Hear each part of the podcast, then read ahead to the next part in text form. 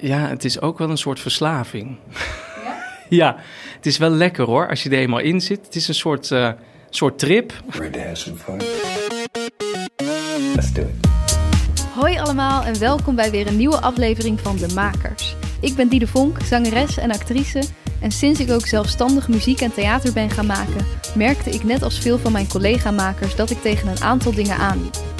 Vragen als hoe krijg je je werk aan de man?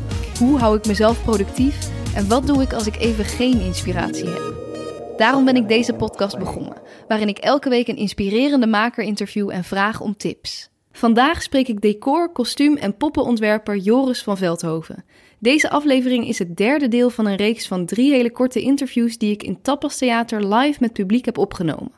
Joris ontwerpt voor een enorm groot deel van de producties die je nu in de theater ziet maar ook voor cabaretiers als Najib Amali en voor film en tv. Alles wat ik van hem zie vind ik weer betoverend en hij wordt dan ook heel vaak geroemd in recensies. Zijn carrière is mega hard gegaan, wat naast heel veel mooie dingen soms ook de nodige stress en heftige situaties opleverde. Joris is echt een maker in hart en nieren. We hebben het over hoe hij aan die oneindige bron van creativiteit komt en hoe je zorgt dat je tegelijkertijd ook nee durft te zeggen en jezelf niet voorbij loopt. Dat en meer. Veel luisterplezier met aflevering 35. Ik ben Joris van Veldhoven en ik ben decor, kostuum en poppenontwerper en speler, poppenspeler. Ja, dat is eigenlijk wat ik doe. Mhm. En voor heel veel grote theaterproducenten hier in Nederland. Wanneer ben jij eigenlijk afgestudeerd? Dat is geweest. Oeh. Uh, 2013, geloof ik. Maar dat is, ja, dat is nog maar zes jaar geleden. Ja. En voor mijn gevoel ben jij echt zeg maar zo gegaan. Ja, dat ging best een beetje snel. Een beetje te snel eigenlijk. Hoe is dat gegaan? Nou, ik, ik studeerde af op, aan de theaterschool. En ik studeerde daar theatervormgeving. En ik studeerde daar af met een voorstelling. Een eigen voorstelling. Dat is een beetje raar als decor- en kostuumontwerper. Dat je met een eigen voorstelling afstudeert. Reizen om de wereld in 80 dagen in 20 minuten. Wauw. Dat uh, deden we. En, toen en je speelde het dus ook zelf? Nee, ik speelde het niet zelf, want ik dacht, dat ga ik niet doen. Mhm. Dus ik heb toen Dick van de Heuvel gevraagd om te regisseren. Er is een script geschreven. Steven Rooks heeft meegespeeld. Simon Zwiers. Ik geloof dat uh, alle mensen die ik toen tijdens mijn stage heb leren kennen... bij verschillende producenten, die heb ik allemaal bij betrokken. Oh, maar dat en zijn er toen komen spelen. Oh, want je had voor uh, die afstudeervoorstelling al met hun... Uh, nou had ik stages gelopen bij Arno Bremers, kostuumontwerper en decorontwerper. Mm -hmm. En bij verschillende kostuumateliers. En zo dus eigenlijk die mensen weer ja. teruggevraagd. Ja. En uh, nou ja, die wilden dat dus ook allemaal doen, blijkbaar, voor jou. Ja, ja allemaal gratis zo. Want het zijn niet de minste mensen. Oh, wat goed. Die ja. heb je gewoon zo... Uh... Ja, die zeiden, dat gaan we doen. Uh, ik moet Michel Sorbach ook niet vergeten. Nou, dan ga ik iedereen bedanken. Nee. nee. een soort dankspeech. En hier is nu de, de award. Nee. nee, dus dat is... Dus dat, nee, dus dat, nee, dat was te gek. Maar daardoor, dus, dus toen studeerde ik af. En er zat toen een man in de zaal, Gerard Cornelissen. En die kwam toen na afloop naar mij toe. Een hele vreemde man, helemaal in het zwart gekleed... met een blauw gelakte vingernagel. Hé hey, schat, lieverd, wat prachtig allemaal. Zeg, ik heb wat werk voor je. En toen, uh, en toen zo, is het, zo is het gebeurd. En toen deed ik de eerste twee producties in het Wilming Theater in Enschede. Had ik in één keer het grootste theater, een van de grootste theaters van Nederland voor mijn neus. Ja, ga daar maar twee decors wegzetten. Wat doet dat met je als je net bent afgestudeerd? Nou, geen idee. Totale blinde paniek. En, ik, en vooral bluffen dat je het kan. Mhm. En dan in de auto zitten vanuit Enschede terug en denken, hoe ga ik dit doen? ja, dat voelt ja. ook echt als een bluff? Ja, ja, ja, zeker. En dan ook gewoon, ja, ik had geen idee. Je studeert af en je denkt dat je het allemaal kan. Mhm. En dan krijg je in één keer een budget voor je neus van, van, van een ton. En dan, ja, ga maar twee producties maken.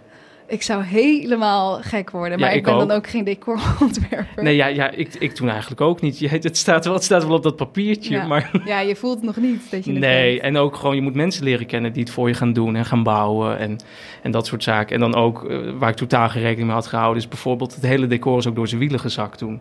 Oh, dus dat het te zwaar was bijvoorbeeld? Nou ja. de mensen kwamen erop. Ik had bedacht, ze kunnen allemaal in die torens lopen. allemaal mensen van de opera. je ziet het voor je. en, eh, en, en die klommen de trap op en het hele decor zak door ze viel. Oh nee. En, en toen? nou, dan zit je daar tegenover al die creatives en dan zit je... Ja, dus, ja dat gaan we wel oplossen. Poef, Mhm. door de vloer gezakt. Ja, dat soort dingen. Maar het heeft er niet voor gezorgd dat ze dachten, nou, die jongen... Nee, ze dachten, oh, die jongen moeten we helpen. Die is 21, die moeten we helpen. En heb je toen ook al gelijk, toen je, dat, eh, nou ja, toen je die opdrachten kreeg en dat enorme budget... eh, ja, hoe ben je dat toen aan gaan pakken? Ben je mensen erbij gaan vragen? Nou, het fijne was bij, bij Gerard dat ik heel erg veilig... Um, het, het was, was een heel veilig huis om in te werken. Want hij zei de hele tijd, ah, dat maakt toch niet uit. Die mensen weten het ook niet, kunnen het ook niet beter. Dus die gaf me heel veel zelfvertrouwen. En dat is heel fijn. Als, als je weet dat er één iemand is die echt in je gelooft... uh, gewoon in het werkveld en letterlijk ook met de productie waarmee je bezig bent... dan kun je een soort van, ja, het is gewoon echt... De, hij, hij, hij was echt een beetje de moederfiguur, ook Mhm. al was het de man. Maar Ja. ja, de moederfiguur, eh, daarom ook, ook niet de vaderfiguur, de moederfiguur om, om het zo te... Om het allemaal zo aan elkaar te kleien voor mij, dat ik gewoon een soort van mijn weg wel een beetje kon volgen. En ik deed heel veel verkeerd, Mhm. maar er was dus ruimte voor. Dat had hij dus ook blijkbaar, volgens mij heeft hij al die mensen ingelicht. Ja, ik heb nu iemand, die is hartstikke leuk. Hij kan ook wel wat, maar hij moet ook nog heel veel leren. En daardoor dacht iedereen ook van, oh, dat is leuk. Mhm. Er is goed. ook nooit iemand boos geweest of zo. Dat Oh, was ook altijd fijn. zo van, oh, nou ja, zet er toch andere wielen eronder. Oh, komt dat morgen pas? Ja, het had eigenlijk vandaag gemoeten. Ja, prima. Oh, heerlijk. Oh, dat is een hele fijne leerschool eigenlijk. hele fijne leerschool, ja. ja, ja. En, en toen eh, daarna komt er dan heel veel op je af waar je ja en nee tegen moet gaan zeggen. Ja. Ehm, ja hoe, hoe, hoe gaat dat? Ja, niet ook, want dan komen al die klussen binnen en dan zeg je vooral op alles ja en Ja. vooral geen nee. Ja. En dat, is, en dat is in het begin trek je dat echt en dan, denk, en dan ben je ook vooral trots erop Mhm. dat je dat allemaal kan doen. Ja. En dat gaat dan ook goed tot echt een bepaald eh, punt. Dat is nu, ik denk drie jaar geleden of zo. Toen kreeg ik eigenlijk net te horen dat ik eh, de eerste productie voor de Efteling mocht gaan ontwerpen. Voor mij de eerste productie. Mhm. En toen merkte ik dat het eigenlijk moeilijker ging, omdat ik gewoon mijn energie in de afgelopen jaren echt had opgebrand. Dus ik liep gewoon. Burn-out is een heel groot woord, want dat, want dat, dat, dat, ja, zo noem ik het niet, maar ik was wel echt wel overwerkt. Ik had zoveel gedaan dat je dan op een gegeven moment, het ging ook gewoon niet meer. Het mislukte ook gewoon allemaal. De, en, dan, en dan merk je gewoon dat, daarin, dat ik daarin het stukje, die begeleiding heb ik dan weer niet gehad. Mhm. En dat kunnen ook je, je ouders kunnen dat niet doen, want die wonen, in dit geval woont die helemaal in het zuiden van het land, dus die zitten er ook niet bovenop. Dus je zit dan toch een beetje in Amsterdam, In je eentje. in, je eentje, op je kamertje, dat soort problemen proberen op te lossen. En dat lukt dan niet. En dan juist doordat dan op dat moment wel heel veel mensen boos worden, omdat ze zeggen, ja, maar waarom lever je nou je werk niet af? En waar is Joris? En waar is... Oh. Dan komen langzaam weer dingen bij elkaar en komen mensen terug. Mhm. En dan zeggen ze, ja, maar heb je het ingezien? En, dan, en zo zijn er weer nieuwe dingen gekomen. En Hoe ben ik bedoel dus je nu- dat er weer dingen terug Nou, nou dan, dan, komen weer, dan vallen weer dingen op zijn plek. Dan zijn dus mensen die toen heel boos zijn geweest... die zijn toen heel erg richting mij weer gekomen van... ja, maar heb je ingezien wat er misging met eh, de druk? Ja, precies. En Die zagen dat ook bij jou. toen. ja, Ja. maar dat zie je zelf niet. Nee. En dan, en, maar die hebben hem dus ook nog steeds gewoon weer een kans gegeven... om gewoon weer door te kunnen groeien. En dat resulteert dan nu in de dingen die ik nu weer mag doen. Ja, want als je in zo'n hele heftige periode zit, je, moet nou ja, ultiem creatief bezig zijn. Dus daar moet je denk ik een soort ruimte Ja. voor hebben in je hoofd. Maar ja, hoe vind je die ruimte als je alleen maar aan het werken bent? Alleen maar door aan het gaan bent? Ja, het is ook wel een soort verslaving. Ja? Ja, het is wel lekker hoor, als je er eenmaal in zit. Het is een soort, eh, soort trip. Ja. Als je er eenmaal in zit, dan, kom je er ook, dan wil je er ook niet zo snel meer uit. Ah. Het is, ik vind het, ik, tenminste heb ik heel erg hoor. Het kan ook echt wel eens nu ook zijn als ik met een maquette thuis bezig ben. En iemand die belt heeft, oh kom even langs, eh, zullen we eh, een bakje koffie drinken. Ja prima, maar ik kan dan ook echt gewoon iemand binnenlaten... En het koffiezetapparaat aanzetten om vervolgens gewoon weer verder te gaan. En alleen maar te zeggen, ja, was het leuk? Ja. En dan ben ik gewoon... Tussendoor te gaan. Ja, en dat vind ik, dat is heerlijk. Nou ja, dat Ja. is ook wel wat, wat de meeste mensen willen en zoeken. Dat, dat je zoiets hebt waar je toch zoveel vuur voor blijft Ja, hebben. ja want dat blijft wel. Ja, Gek genoeg, zelfs als je zo... Als je te druk hebt, dan blijft dat ook. Het kan op een gegeven moment wel dwars gaan zitten, dat je hoofd Mhm. te vol zit. ja. Maar dan grappig, bij mij werkt dan ook weer dat ik dat door creatieve dingen te uiten, dat het dan juist rustiger wordt. Dus dan Ah, moet ik ja. juist weer iets gaan maken. Dus als jij een soort van even rust neemt, Ja. dan, dan ga je juist ook weer... Ja, zeker. Dan ga ik ook gewoon, dan zit ik thuis een pop te maken. Of ik ga een maquette bouwen, omdat het al zo lang in mijn hoofd zit. Mhm. Dat ik denk, oh, dan ga ik dat wel een keer toepassen bij een andere productie. Dan, dan, dus ik heb ook heel veel maquettes staan in de kast. Gewoon, Die nog nooit überhaupt vervaardigd zijn, één op één voor een voorstelling. Maar die ik wel af en toe, dat ik denk, oh, dit is nu de productie. wat hilarisch. Dus helemaal niet vanuit een voorstelling gedacht, Nee, maar gewoon omdat Gewoon uit een forum, dat ik denk, oh, die bewegingen moeten erin. Of allemaal geometrische vormen. Ik heb zo'n periode gehad dat ik al allemaal dacht, het moet heel abstract gaan. Of allemaal heel erg industrieel met oude fabrieksramen en steentjes. En dan zit ik dat allemaal te maken. En dan, nou ja, en dan in één keer hoor je dat je de Full Monty mag gaan doen. Dan denk je, hé, hey, fabriek. Ah, oh tof. Oh, dat mogen ze eigenlijk niet weten. ja, dit hebben had je heel geld lang... voor betaald. Nou, heel veel uren Ja, ingestoken. heel- nou ja, dat is Nee. wel zo natuurlijk. Oh, wat goed. Mm. Wat tof om te horen dat dat echt zo motor blijft. Dus ook zelfs toen je gewoon even nou ja, het echt te druk had... Hoe, ja, hoe ben je daar toen weer uitgekomen? Dat je... Nou, het, het, het, ik had het geluk dat ik toen dat ik juist de Efteling ging doen... en toen had ik net die drukke periode eigenlijk echt gehad... en toen moest ik eigenlijk gewoon even niks gaan doen. Maar ja, niks is heel moeilijk om dat te doen... want ja, dan voel je ook maar dat je denkt... ja, dan ga ik zitten en dan... Ja, wat is niks doen? Ja, Ik, ik, dat, dat vind ik een heel moeilijk begrip. Ik kan ook niet uitleggen, want je doet nooit niks. Want ik ga dan ook heen en weer lopen in huis... en dan ga ik toch weer iets pakken... en dan zit ik vervolgens weer met een stukje schuimrubber in mijn hand... iets te maken. Dus dan gaat het uit zichzelf. Maar ehm, ehm, omdat ik toen de Efteling ging doen... die zagen dat heel erg bij mij. Dat dat gebeurde. En die hebben mij toen heel erg ehm, gesteund in dat proces. Dus die hebben mij toen heel erg met rust gelaten... met allemaal nevenactiviteiten. Want normaal heb je ook heel vaak nog een making-of... en, een, en, een, en eh, andere interviews of een persmoment... hebben ze me allemaal bij weggelaten... zodat ik me gewoon puur kon focussen op... zorgen dat mijn ontwerp daar kwam te staan. En als er hulp nodig was... Dat ik, ik ben zelfs een keer gereden vanuit Amsterdam... naar het decoratelier en zo. Omdat ze nou, dan kan jij gewoon even slapen. Oh, wauw. Dat soort dingen. Dus die zagen dat heel erg. Dus die hebben mij toen heel erg geholpen. Mhm. Waardoor ik gewoon echt mijn creatieve ding kon doen. En voor hun die productie kon afleveren zoals ik ook voor ogen had... toen dat ik het presenteerde in de maquette. Ja. Ja. Oh, dus ook daar weer toch een fijne, Ja. eh, fijne begeleiding heeft je wel Ja. echt geholpen. Oh. En hoe doe je dat nu? Eh, hoe voorkom je nu dat je het te druk maakt voor jezelf? Ik raad iedereen aan een agent te nemen. Oh, kijk. Nee, dat is, dat, is, dat is eigenlijk al sinds, sinds een paar jaar eerder toen dat er ook... Want dat gebeurt ook, hè, dat je dan in één keer klussen doet die niet uitbetaald worden. En toen dacht ik, ik ben er nu klaar mee. Nu trek helemaal ik dit niet niet meer. uitbetaald Nee, gewoon worden. helemaal niet. Oeh. Gewoon dat echt... Waar En- jij al veel tijd in had gestoken. Ja, dat de hele productie al bij, eigenlijk al op de planken stond en dat het geld er gewoon niet was. En daar heb je dan een jaar lang aan gewerkt en dan komt dat niet. Toen, op dat moment heb ik een agent genomen. Nou, die is eigenlijk, die heeft zichzelf aangemeld bij mij van ik wil jou wel in mijn eh, clubje. Terwijl ik was daar ook de eerste creative. Want hij Ja, want ik ken, acteurs. Ja. Agenten van acteurs, Ja. maar ik wist niet dat dat bij creatives Ja. ook zo werkte. En, en, en, en dat was wel te gek, want die beheert dus ook een soort van mijn agenda. Die ziet dus ook gelijk, die vraagt gelijk wanneer zijn de montages. En als er iets overlapt, dan is het gewoon heel simpel. Of Joris doet de hele productie, één van de twee niet. Mhm. Of hij is niet bij de montage en is er een assistent. Ja.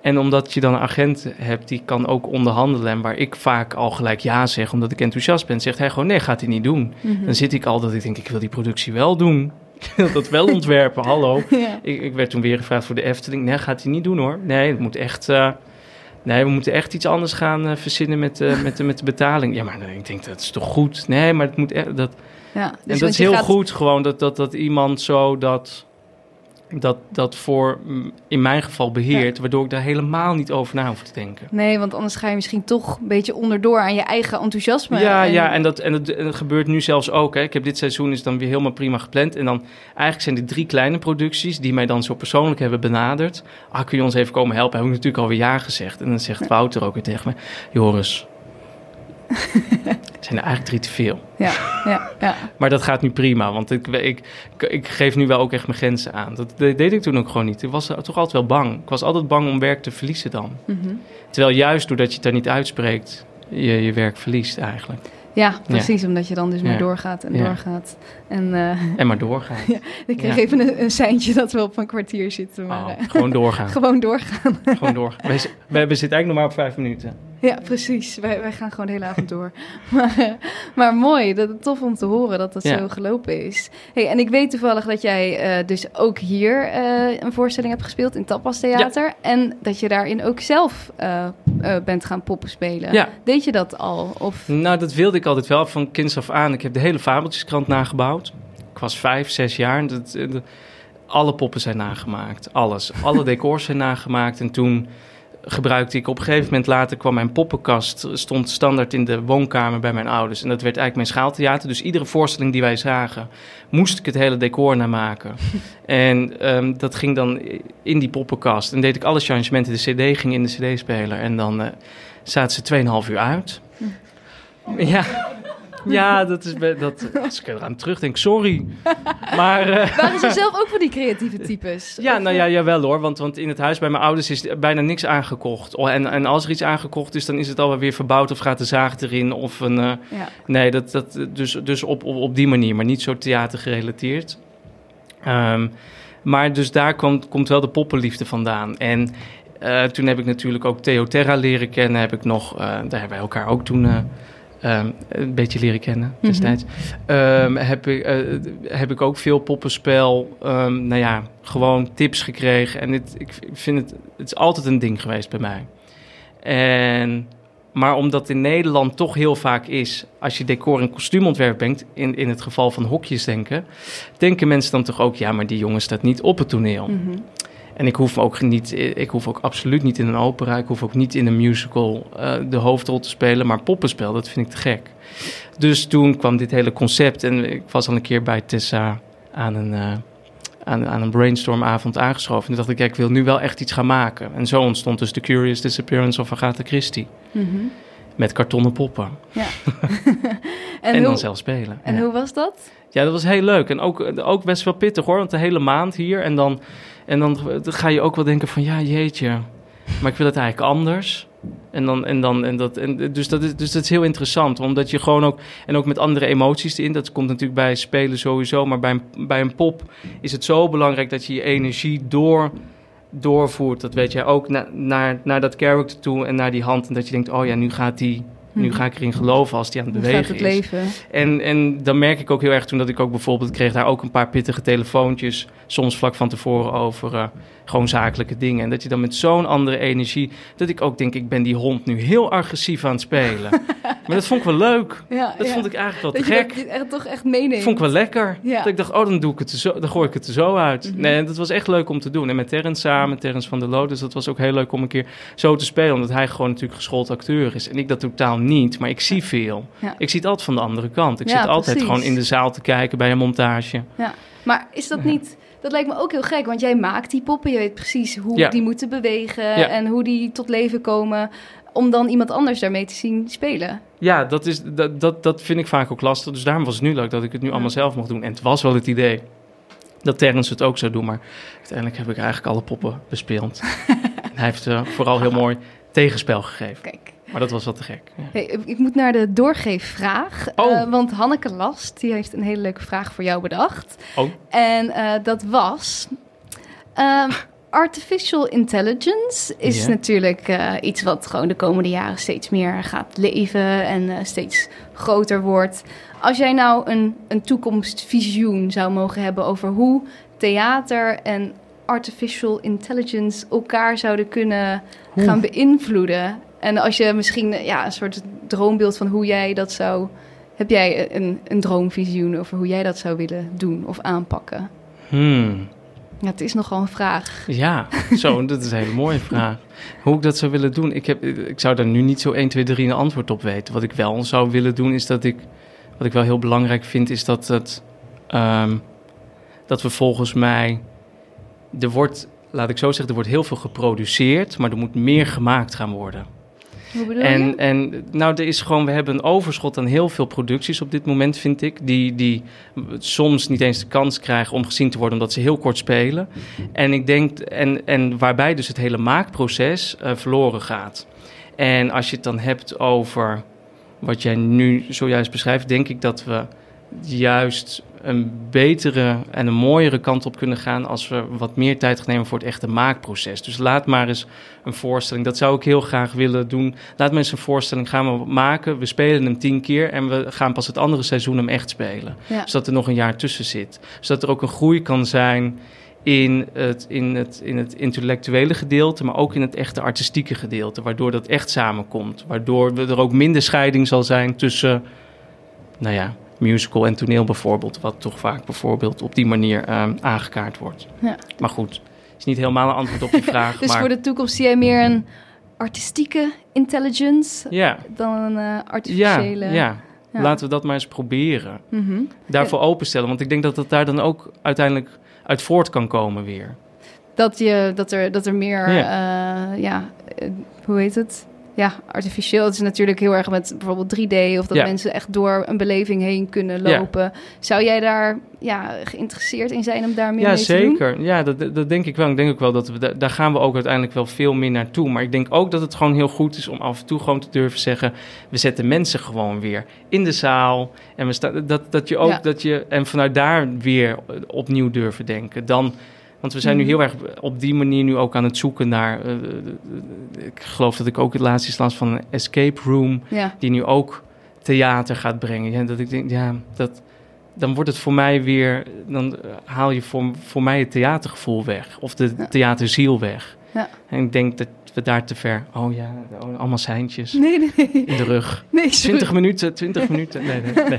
maar goed. Nee, ik vind het ja. een heel mooi antwoord. Juist even terug naar die kern en niet Ja. per se bezig met hoe kunnen we het Nou, weer we zijn, ja, we, zijn- we zijn zo altijd vernieuwend, vernieuwend, vernieuwend. Maar het is ook heerlijk om gewoon eens te zeggen... waarvoor willen wij theater maken? Ja, dat is toch gewoon om heerlijk in die stoel te gaan zitten... en dan gaat dat doek open... en dan word je even anderhalf uur of tweeënhalf uur meegenomen... naar echt een andere wereld. En dat is voor iedereen anders. Maar gewoon vanuit dat weer durven denken... in plaats van, nee, maar dat hebben we allemaal al gehad... dus het moet, we moeten met dit of dat... of eh, ook zo raar, heel snel nog... al die, al die, al die, al die projecties overal ingooien en ledschermen. Dan denk ik, je kan naar de bioscoop... Ja, ja, Dat ja. is niet theater. Mhm, Nee, dat snap ik. Maar goed, dat is, eh, dat, is, eh, dat is hoe ik erover denk hoor. Ja, nee, dat snap ik. Mooi. eh. Heb- jij tot slot nog een, een tip voor, voor een jonge Joris die nu denkt: Oh, ik wil ook zoiets. Ik vind het te gek om dingen te maken. En ja, heb je een tip hoe, hoe iemand kan komen waar jij nu staat? Mm, echt gewoon, echt, en dat zie ik nog steeds te veel, ook, ook als ik stagiaires nu heb momenteel, zie ik te weinig gebeuren. Echt je hart volgen. En dat is echt zo standaard om te zeggen. Maar ik heb dat mogen doen. Ik heb de vrijheid gehad van mijn ouders om ook gewoon dit allemaal te doen. Die hebben ook nooit gezegd, "Wel, theater, daar kan je toch niks in verdienen of zo. Je moet zorgen dat al die mensen die dat zeggen, dat je die echt zo snel mogelijk uit je systeem hebt. Ook al zijn het je ouders, ja, dat klinkt heel hard, maar die, dat, dat moet er Ja. gewoon uit. Want anders dan lukt het gewoon niet. Dan word je beperkt en, dan, dan, dan, dan, en theater is, is openstellen. Je moet je vrij kunnen voelen en, en, ook, en ook heel veilig kunnen voelen. En dat, en dus je moet zorgen dat je zo snel als mogelijk twee mensen hebt waar je aan vast kan grijpen. En die je ook gewoon om half één s'nachts op kan bellen dat je zegt, ik weet niet hoe ik dit moet doen help mij. En, dan, en, en dat, die heb ik gehad. En dat, en dat heeft me er echt wel op die manier, denk ik nu, gebracht waar ik nu sta. Denk ik. Hele goede, mooie laatste woorden. Dank je wel. Nou ja, leuk. Leuk. Ja, en jullie bedankt. Dat was het. Jee. Wat? Oh ja, oh ja, maar die, die kan ik er ook later nog in. eh, maar heb jij nog een vraag? Heb ik nog een vraag? Ja, ik Voor heb nog een vraag. Nou, ik ben eigenlijk wel benieuwd. En, dat, en eh, ik denk dat Niels gaat zeker weten dat als je deze vraag stelt, dat, dat die van mij komt. Als je zelfs mijn naam niet zegt. Want daar ben ik wel bij Niels heel erg benieuwd naar. Hij is natuurlijk. ehm, ik vind het te gek hoe, eh, als je het hebt over visionair bezig zijn en wat Hij die jongen in probeert zijn het eh, hoofd... Nederlandse musicallandschap eh, te veranderen. Ja, en hij is 21, geloof Ja. ik. En hij gaat dan die, die master doen aan de musical eh, producing opleiding in Londen. Ik, ik zeg het waarschijnlijk verkeerd, maar het is echt te gek. En ik vraag me dan zo af, want hij heeft heel veel ideeën. Echt heel veel ideeën. Maar volgens mij heeft nog niemand de vraag eigenlijk letterlijk gesteld. Of wel, maar dat hij daar gewoon ook, net zoals mij, heel kort antwoord op moet geven. Wat wilt Niels maken als hij terugkomt uit Engeland? Wat is Ja. het eerste wat hij wilt maken waar hij van denkt... Dus Niels, deze is voor jou. Alsof ik compleet, deze is voor jou. Ehm, en van, wat, wat is het eerste wat je wilt maken als je terugkomt Ja. uit Londen? Waarbij je laat zien, dit is voor mij de nieuwe musical. Want daar gaat hij het ook volgende week over hebben. Eh, Daar ben ik wel heel erg benieuwd naar. Want die vraag heeft hij mij nog nooit beantwoord. Ah, kijk, Ja. vind ik ook een hele interessante. Nou, ga ik hem zeker stellen. Leuk. Dankjewel. Dankjewel. Dank jullie wel. Dat was hem. Leuk. Heel erg leuk om Joris te spreken en te zien hoeveel liefde voor theater er vanaf druipt bij hem. Knap hoe hij heeft geleerd om om te gaan met al de struggles die horen bij een creatieve carrière die opeens heel hard gaat. Soms maken anderen misbruik van jouw enthousiasme en harde werk en hij is daar heel knap doorheen gekomen. Ook vond ik het mooi wat hij zei over de vernieuwing van theater. Ik zelf ben van mening dat theater een hele mooie spiegel kan zijn voor de maatschappij en mensen kan leren anders naar de realiteit te kijken. Maar ik ben het ook helemaal met hem eens dat het ook een ontsnapping mag zijn. Even wegduiken in dat rode plusje en betoverd worden door een andere wereld. Mooi dat hij juist zo dat oude ambacht opzoekt, in plaats van zich bezig te houden met virtual reality, ledschermen en dat soort zaken. De vraag die hij aan het einde van het gesprek aan Niels stelt, wordt in aflevering 26 heel mooi door Niels beantwoord. Ook een heel interessant gesprek, dus ben je benieuwd geworden naar Niels van Doormalens visie voor de toekomst van musicals in Nederland, kan je die daar terugluisteren. Tot volgende week bij De Makers. Vond je dit een leuk gesprek? Abonneer je dan op de podcast en volg de Makers Podcast op Facebook en Instagram. Delen en reviewen is heel erg fijn en laat het me vooral weten als je nog gasten of vragen hebt die je graag wilt horen. Volgende week staat er weer een hele bijzondere, inspirerende gast voor je klaar. Deze podcast werd gemaakt door mij, Diede Vonk, en de muziek is van David Zwarts. Tot volgende week bij De Makers.